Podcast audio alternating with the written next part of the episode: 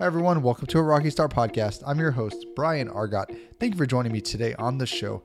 On a Rocky Start podcast, I talk sports, but I do much more than that. I actually get into the guest's background on what got them started in sports.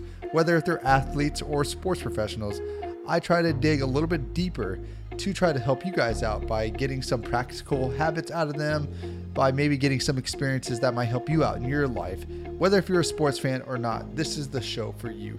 Today I'm talking with Bob Nightengale. That's right, USA's t- USA Today's best. Bob Nightengale, baby. He's on the show today. We're talking a little bit of baseball and how he got started in baseball. He, t- he tells us why Muhammad Ali is one of his favorite athletes all time, his connection with Bo Jackson. We talk about Tony Gwynn, and we get into what's going on in baseball today in the offseason, his experience at the World Series, and much more. Guys, please tune in to today's show. You won't regret it. Bob Nightengale, he's a legend in sports. He's covering baseball since 86. Love this guy, and I've always loved his articles. I hope you guys enjoy this one with Bob Nightengale. Before we get to the interview, here's a message from Atlas Menswear. Are you an athlete who has a hard time finding clothes that fit right? Muscular men have very few options in clothing brands, especially when it comes time to dressing up and looking nice. Atlas Menswear has the perfect solution for you. With innovative clothing made specifically for athletic and muscular men, you'll look good and feel great. Try the competitor series button up shirt with athletic stretch, room for your chest, and a flattering taper to your waist, go to atlasmenswear.com and use promo code RockyStart at checkout for 20% off your entire order. Again, that's promo code RockyStart at checkout. Now, here's your order with Bob Nightengale. How's your day going, Bob? Yeah, doing well. Doing well. I'm in uh, Ohio right now. I live in Phoenix, but uh, Ohio now, getting ready for uh, uh, son's wedding this Saturday. Oh, nice. Congratulations to your son. Yeah, thanks enjoying a little bit of vacation post World Series. Right. Yeah. Exactly. How was the World Series, by the way, this year? Yeah, it was. It was. It was fine. It felt, you know, almost normal, except for uh, you know being on the field and being in the clubhouse afterwards. Uh, but otherwise, with with fans there, yeah, no, it was sold out, but they had the artificial noise as well. So, so it it felt semi normal. Nice. There, there was really no difference between uh, this year and any other year. No, I mean just the uh, you know the fact you didn't have the the fan bases. I mean we didn't have the uh, you know the fan base obviously you know from from the Dodgers and the Rays you know that sort of thing and you know I would I couldn't imagine what it would have been like in, in, Tampa for that game four you know when the uh, when Brett Phillips had that big hit you know people would have gone crazy and of course in L.A. people would have gone you know nuts at Dodger Stadium. site you know it, it was it was fine it was it was it well done yeah, I thought it was a fantastic World Series. I was really happy that we had the season and it played out the way it did. Yeah, and, and the uh, you know when the Cardinals came down with the uh, outbreak and the Marlins came out down the um, outbreak, yeah, I wondered. Uh, you know, I was traveling to Houston at the time for the Dodger Astros series, and I thought maybe I'm wasting my time. I didn't even know if I'd check in a hotel because I, you know, baseball might be on the brink right then. But you know, everything uh, everything went smoothly after that. Oh yeah, you've been covering baseball since I think '86. What made you want to work in sports growing up? Yeah, I just always liked sports a lot as a kid. Uh, you know, never lived in a major sports city. My dad was a career Air Force. We moved every three, four years, but just always liked sports and poured over the sports pages. So even in high school, it's almost like that's what I wanted to do. It wasn't necessarily being a uh, a journalist doing stuff news side or politics or anything else, but being just being a sports writer. And it wasn't just baseball. I mean, I enjoyed all sports, you know, uh, you know, football and basketball as well as baseball. Who were some of your favorite athletes growing up?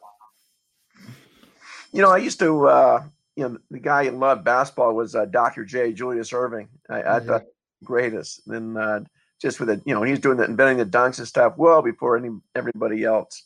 Um, Muhammad Ali was the guy, just way he represented, you know, uh, you know, on the uh, you know, in the boxing ring and outside. I mean, he was the uh, he was the guy, and really, you know, such a social activist leader. You know, well, well before his time. And people, you know, talk about him now. Uh, you know, football is almost a. Uh, you talk about, you know, a Gale Sayers, a Jim Brown, you know, the sort of guys. You know, in baseball, it was always, you know, Mantle, Maris, that that sort of thing. So yeah, just a. Uh, those are the guys always following the sports pages. Yeah, you mentioned Muhammad Ali. I had a form or a baseball or a boxing writer on uh, Kevin Iole, and he was he was telling me about some Muhammad Ali stories about like just him back in the day. Like uh, one guy was about to jump out of a window, and he they they called Muhammad Ali to defuse the situation, and the guy didn't jump out of the window. yeah, it's just way you know not going to Vietnam and stuff, just way before his time, and they uh, you know just spoke on things that nobody talked about. You know him and him and Bill Russell and, and James Brown and and that's about a uh, you know and that's about it in in athletic circles and kind of stayed that way until you know real recently with LeBron James. Uh, but yeah, the uh, you know I met Ali at the end, but he wasn't obviously the same guy, so I didn't have my picture taken with him like some people did. Just to, uh, you know, the, to mention everything else that that said in too much. Right. Yeah. It's been, it's been a it was a he left a long legacy behind, which is like you know someone never forget. He's he set the pathway for a lot of players. Yeah, sure did, and uh, you know, let people know hey, it's okay to speak out and don't be afraid. And you know, this guy cost himself you know a few years of, of his uh, boxing career. You know, some of his greatest years. So you know, not not too many guys, if you know, if anybody, you know, would, would do that. You know, I know Colin Kaepernick did to a degree, but not like Ali did. I mean, Ali was you know the greatest at that time and the greatest when he came back. Yeah, tremendous superstar and sacrifice that he made. Who, who was some of the who was your favorite player that you covered in baseball? Yeah, probably the most intriguing guy was Bo Jackson. I was covering the Royals when he broke in, and then we did a lot of stuff together. Uh, at the time, I was like the only guy he trusted, so we hung out, you know, all the time on the road and uh, in KC. But just a fascinating guy. Uh, you know, everybody's seen the exploits and stuff he did on the field, but you know, just stuff in the clubhouse, like you bet guy, you know, bet guys ten bucks he can jump over, you know, you know, foot, you know, six foot table, uh, shooting bow and arrows in the clubhouse, just doing crazy things. Mean, I'm convinced he could have been, you know, he could have been a uh, all American swimmer, gymnastic, uh, gymnast, whatever he could do. He said the only thing he couldn't do is play basketball. He couldn't dribble, but he could have done anything he wanted in life. But just a, uh, yeah, amazing guy. You know, married a uh, a woman who had a PhD in psychology and uh, you know raised two boys. Still lives in Chicago. So I talk to him a uh, you know a few times a year. You know, same old same old Bo. Nice. Uh, what what are some stories that uh, with you and Bo Jackson that we might not know about? Yeah, probably when the uh, when he was at Star in Kansas City, so he decides he's going to play football with the Raiders. Uh, we're in Toronto when uh, this comes out the Royals players went nuts. They couldn't believe that the uh, the Royals were going to let him do it. So guys were talking about going, okay, I'm going to be a bullfighter now. I'm going to do the rodeo. I'm going to do all the legal on a contract. Eventually, he warmed up to it. So, but anyway, so the baseball season's over. Bo goes to uh, the Raiders, and they want me to do a, a Bo story with the Raiders. So I wander around to practice field of the uh, LA Raiders practice field, and Al LoCasale, which was a uh, Al Davis's right hand man, runs over, like, what are you doing here? I explain who I am. I work for the Kansas City Star. And the the uh, the Chiefs are going to play the Raiders in a week, and so he kind of had his uh, doubts and you know, said, "I'm you know I'm a baseball writer. I'm just here." He goes, "Well, how long you plan to stay?" And I said, "Probably three or four days. Talk to his teammates, spend some time uh, observing him practice." He says, "No, this is it. You got one day only to do it." So I had to spend the next few days interviewing everybody in the uh, parking lot at the Raiders uh, practice facility. It was just that paranoia going back then. It still is today. Uh, and NFL, you know, scouting. That's hilarious. who who uh, do you think is the best baseball player you've ever watched? You know, uh, it, it's probably George Brett overall. If you factor in all the things with the, uh, you know, the power, the you know, the uh, defense, uh, batting average, uh, but you know, Tony Gwynn's right there with him. Uh, certainly, Tony Gwynn's the greatest pure hitter I've ever covered. Uh, he was unbelievable. If they had shifts like you do today, you know, he probably would hit 750. But just a fun guy to be around. Certainly, the most engaging athlete I've ever been around. I mean, you could do a story on one of his teammates, and you'd have a hard time squeezing one of his teammates' quotes in the story, even though it's about him. because Tony was so good talking about his teammates. So he was, uh, you know, just a uh, a pro's pro. Uh, you know, you wish everybody was like him, but nobody's really close. Yeah, know, it was a sad day when I remember when he passed away. I was like, I was probably starting to get into baseball in the first few years, and uh, we find out that Tony Gwynn passed away. It's like I heard about this guy before I even heard about sports, really. Yeah, I remember he was on team bus. I had quit. I had, uh, was coming the Dodgers by then, and uh, you know he said, "Hey, I'm going to retire." Uh, you know, in a couple weeks here, and uh, he just kind of nonchalantly told me on the bus. Story, big news, but yeah, just a uh, one of those guys. You show up early at the ballpark just so you could talk to him, and uh, you stay late just to talk to him. So he was uh, everybody's favorite guy among the media. Uh, you, you, know, he could have been the good good guy award. You know, every single year in, in every city, uh, in every baseball city in the country yeah, you know, hearing everyone, I hear players talk about him or or anybody, you know, he's always talked about how how nice of a guy he is. He's kind of like a, a Kershaw in a way, just like always humble, nonchalant when you hear him in interviews. Yeah, I mean, he was a uh, uh, between like him and a Kershaw is, you know, Clay will do interviews, but Tony would always be inviting reporters over, uh, you know, just talking about everything, all sports, and uh, he would talk for hours. You know, back then too, the clubhouse was open almost twenty four seven. So it's different now between the players today and, and back then. But uh, yeah, there was there was nobody like him. Uh, maybe the closest I can think of is, is a Torii Hunter in his days in Minnesota. But still, I mean, they uh, I don't think he'd be anybody like Tony Gwynn. Yeah, I agree with you there. He was he's a one of a kind guy. I, I love the situation that San Diego's put themselves in because it, it sort of kind of brings back up his culture. Yeah, it's cool to uh, you know see his big statue out there and uh, in the park in the uh, outfield there. Even though uh, you know I was there for three weeks during the playoffs, you can still see it from the press box, and uh, uh, you know people still taking pictures you know from afar. So yeah, just a, a legendary guy there. I think you know everybody in San Diego grew up wanting to wear number nineteen because of Tony Gwynn. Yeah. And when you broke into the industry in 86 and now you fast forward to 2020, what has changed the most in sports media for you? Well, just the uh, the relationships and the access. I mean, back then, if you wanted to, you could be on the team uh, flight. You would stay in the team hotels. You would go out to restaurants with the players, go out and have drinks everything was off the record. You know, everything you saw, everything they talked about was off the record. You can ask them next day if you want to talk about it. Uh, but it was just a, a huge trust. Uh, I only took a team playing a couple of times, but some guys in different cities took it all the time. Uh, you know, just because it, it, was, it was so easy and uh, so comfortable doing so. But now that time is gone. You know, now the clubhouse is open for about 40 minutes. A lot of times nobody's in that clubhouse beforehand. Uh, they close that clubhouse about 45 minutes after games. Uh, you know, you rarely see players out on the road. Uh, you know, certainly don't see players with, with media members, but you hardly see players out just because they're so afraid of camera phones and people seeing things. And, you know, even if a guy's having one beer per night, you know, the last thing he wants is someone take a picture of him having a beer saying, you know, what's he doing that for? He should be in his room studying videotape, you know, that sort of thing. Right. Yeah. People like to, uh, glance at social media and have an opinion right away. Yeah, and just you know not knowing anything. So yeah, it really made uh, made guys paranoid, and uh, and it's it's too bad. You'd also have back then, you'd have guys in the clubhouse for you know three four hours after game sitting around drinking beers and just talking about the game itself.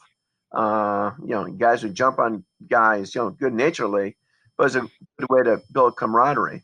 And you know, reporters were around to see it themselves or can, you know, uh, listen in. You know, nowadays, of course, when the game's over, guys are at the clubhouse in 20 or 30 minutes. Uh, no one's sitting around doing anything. Uh, see what uh what have you found any new ways to sort of in 2020 do like new reporting? Well, you have to get guys uh, away from the ballpark. So if the uh, the best way to get people is when they travel. When they travel, there's you know no uh, things going on at home, that sort of thing, no commitments. So if you can get a guy at his hotel, say, or, or a restaurant nearby uh, to grab a, a, lunch or a breakfast, that's the easiest way now uh, to get guys away from the ballpark and let them uh, let them be relaxed a little bit because it's very hard to do it in a clubhouse. You know, by the last time I did a clubhouse lengthwise was I was doing a story a year ago on uh, Gerrit Cole and Justin Verlander, you know, the two Astros who were going for the Cy Young. And they were kind enough to, you know, set me up with both guys. So I talked about 45 minutes, you know, as batting practice going on with each one of them. But that's, it's rare for that to happen these days. Yeah, it definitely sounds like it. And uh, what sort of advice would you have for future sports writers trying to break into the industry? Uh, just to build relationships. That's the big thing. I mean, uh, relationships, you can break stories. If you have relationships, you can get the best stories. Uh, you, you have to build a, a trust with people so they can they can tell you the real story without uh, without having to keep their guard up. Whether it's you know from their childhood or what have you. You know, the more people you talk to, the better.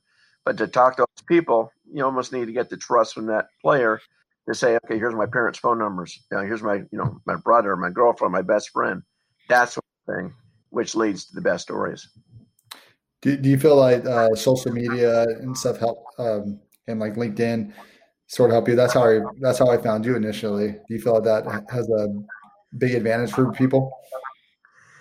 Well, it's a disadvantage in many ways because uh, there's so much negativity on it. So you know, some players engage in it uh, a lot, you know, like Trevor Bauer does. A lot don't. Uh, some guys who started on it are completely off uh, just because of negativity involved. So uh, it can be a uh, a very big hindrance, really. And uh, so I think that, that social media can can scare people. Yeah, that does make a lot of sense, especially you know. I think it's changed within the last like five years. It's just like now everybody's pushing the social media and everybody now what's the quick reaction? What's the new thing? What's the old thing? And so it's like i think it's hard for us to process that much information so quickly sometimes. Yeah i mean it's a uh, you know even like breaking stories before if you broke a story on a signing or uh, or a trade uh, you put in the paper and be sitting out there for an entire day for people to catch up you know i even uh, news, the other newspapers couldn't catch up to the next morning and even the TV broadcasts weren't catching up until that night. You know, nowadays, if someone breaks a story, if you're lucky, you have it for uh, about 45 seconds. oh man! Well, I know say Ken Rosenthal just broke that the uh, Angels signed or hired the new uh, GM. They hired the Braves um, assistant GM. Yeah, Perry Minasian, who's who was a favorite, and uh, yeah, I remember uh, texting uh, John Carpino, the angel president, say you should look at this guy, and then boom, here he is. So great for him, great guy. Uh, but yeah, the angel thing's been wide open. It's like everybody's been having that same information, and uh, yeah, with Minasian uh, getting that job, it's like okay, in a matter of seconds, everybody say, "Yep, it's it's it's Perry Minasian." uh, do you what do you see the Angels doing this offseason? I think they got to get pitching. I think Trevor Bauer makes all the sense in the world. Uh, they need to get a star pitcher. You know, another talking about getting Francisco Lindor and stuff like that. They got the position players, but Bauer going to UCLA and everything else, I think it's a perfect fit. Yeah, I know Bauer's a hometown kid, and uh, what do you think about them losing Alder, Andrelton Simmons? Uh, do you think they're going to resign him or let him walk? I think let him walk. Uh, I think he left some bad blood there too when he uh, opted out with a week to go. They weren't even officially limited yet, and he walked out. You know, so it was COVID, but a little, little strange on the timing because only uh, you know five days left. So uh, no, I think I think he's gone. Uh, and hey, there's gonna be shortstops. There's shortstops in the trade market right now. Uh, if they wanted to, they can go get Marcus Semien for probably a good price uh, up in Oakland. Then, of course, a year from now, you know, it's a who's who of shortstops.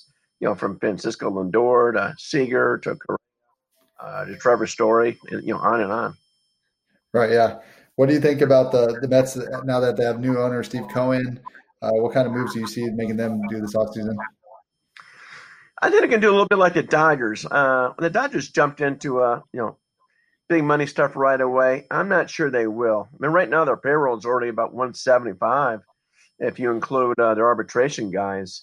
So I think the fact you know that a uh, Marcus Stroman is coming back I think it hurts her chance again, Trevor Bauer. I don't think it helps him at all, and, and I don't see them having, you know, three pitchers making, uh, you know, twenty million dollars or more. Uh, Stroman, Degrom, and, and Bauer. So uh, I think it hurts their chances. But I think what he wants to do there, Sandy Alderson, what he's about, that they'll build a uh, infrastructure there that you know and try to resemble or emulate the Dodgers, where you're in the playoffs year after year. If not, you know, at least you're contending year after year. Yeah, I know Brodie Van Wagenen was trading trading away a lot of uh, young prospects and to try to make this team work and, all that. I think the the Mets are definitely going to do a reversal of that, keep their young players.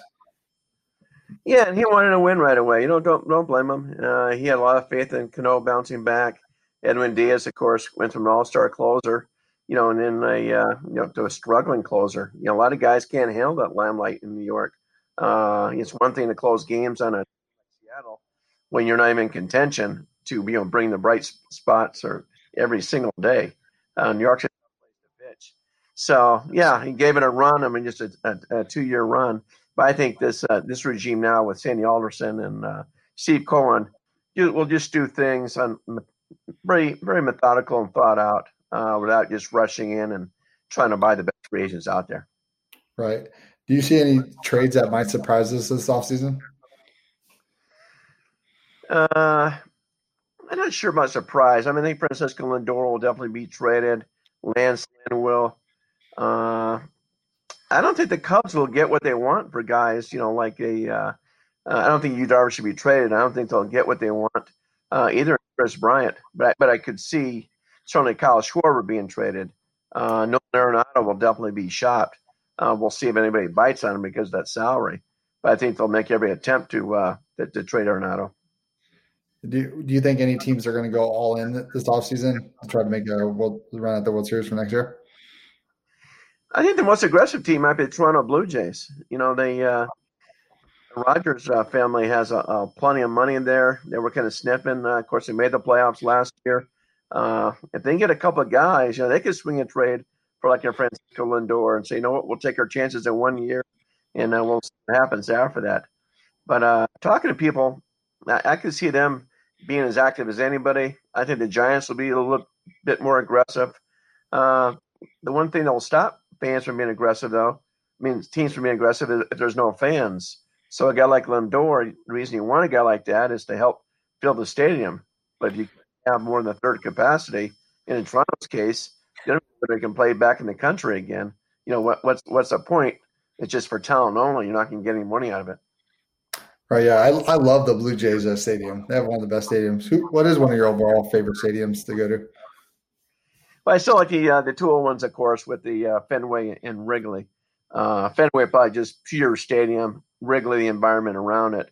But new ballparks, I think Pittsburgh's the nicest. PNC is uh, gorgeous uh, with the river, with, you know, Allegheny River. You look into Roberto Clemente Bridge, the skyline, uh, gorgeous place. And I don't think uh, I think Target Field, Minnesota, is right behind it. Two small blueprints, two very cool places. Yeah, no, I love the PNC Park. It's, it's so nice and um, definitely being there on the water. It's always like when it does the the uh, aerial view overshot. You always know it's like just one of the coolest looking stadiums. Yeah, so, gorgeous is. Uh, the only negative to it is you, you find yourself distracted. The clip press box is high, and you're looking at the beautiful view as the game's going on. You're not paying attention to the game because that the view so picturesque.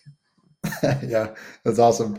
What uh, what I'm gonna shoot some questions at you for landing spots on these free agents, and uh, you're gonna get uh, guess the team where you think they might end up going. You already we already talked about Trevor Bauer, but he's never won. You, you think? yeah, I still think Angels with Bauer. That's my pick there. What about uh, George Springer? I'll go. Uh, I'll go New York Mets with Springer. Although I do, I do not discount the Red Sox. I'll go uh, or or the Blue Jays, but I'll go uh, Mets. Uh, and then uh, Realmuto, Real Muto. I'll go. Uh, I'll go Washington Nationals or Realmuto. I think he stays in LA, but not Philadelphia. That's a very that's a big surprise. Everyone has yeah. the Mets on him. yeah, I mean, Mets can't have everybody. I, I think you know, it, I don't see him signing both guys, so I'll, I'll have them taking Spring over Realmuto. Huh, interesting. Uh, uh, I'll look out. I'll look out for that one. Uh, DJ LeMahieu. I think definitely back in the Yankees. I'd be shocked if he's not back in the Yankees. He means everything to them. They know that. He knows that. So I think back in the Yankees. I think the Yankee fans would be mad if they let him walk. yeah, yeah. He just he means too much. And uh, Yadier Molina. Uh, back to St. Louis. I mean, he means everything to the Cardinals. They're going to build a statue outside for him. He's going to Fame as a Cardinal. They can't let him go. If someone offers two years at huge money, you know, maybe he would leave. But I don't see anybody doing that. I think it's going to be like a Jeter factor. When Jeter became a free agent, they said, go look around if you want, uh, and then come back to us. He came back said, okay, I'll stay. And I, th- I think the same thing here with Molina. Yeah, you, that's a great comparison. The Jeter factor. The Yankees gave him like a three-year deal right after. 51 years old. Yeah, yeah. And he came back. Uh, you know, he wanted more money. He was upset the Yankees did that. And I think Molina thing too is pride. But the bottom line is, if Molina struggles for a couple weeks in New York or somewhere else, you know, he'll get booed because he's done nothing for that franchise. We're in St. Louis.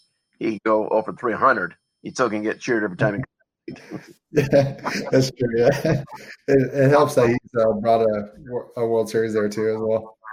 Yeah, yeah, and he's a uh, means everything that franchise with the uh, you know with the pitchers, uh, the way he calls the game, everything. So, yeah, very valuable there.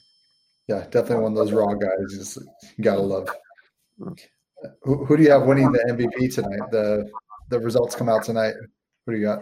Yeah, I think Freddie Freeman wins it easily. Uh, over Mookie Betts, and then in the American League, I think it's going to be uh, Ramirez over Abreu. I like Abreu myself, uh, but Ramirez he got so hot at the end. Abreu cooled. Uh, the White Sox cooled off. I think it's going to hurt him. Okay, yeah, I uh, that's how I had it kind of going, and uh, want to hear from someone like you. Do you have a vote? Yeah, I voted uh, National League MVP.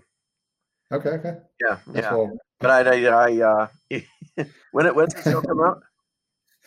Uh, the results come out later tonight. No, no, no. When does your show come out?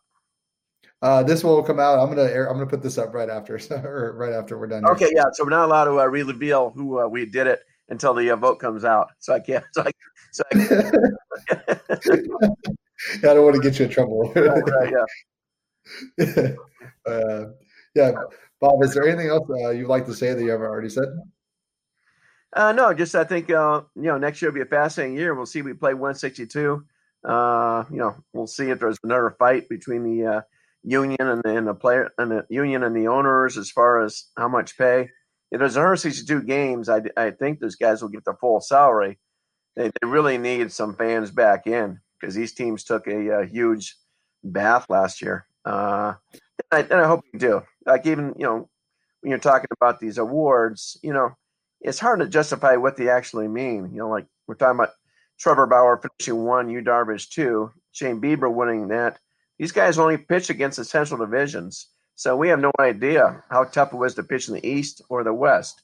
You know, same way with the hitters. You just you're not facing the same competition. I mean, in this case, you know, Bauer and Darvish at least had the same competition, but you know, hey, Degrom, you can argue face much tougher competition.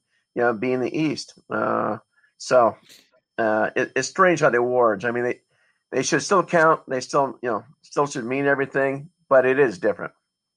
Do you think the Dodgers World Series is uh, viewed different? Is it going to be viewed differently?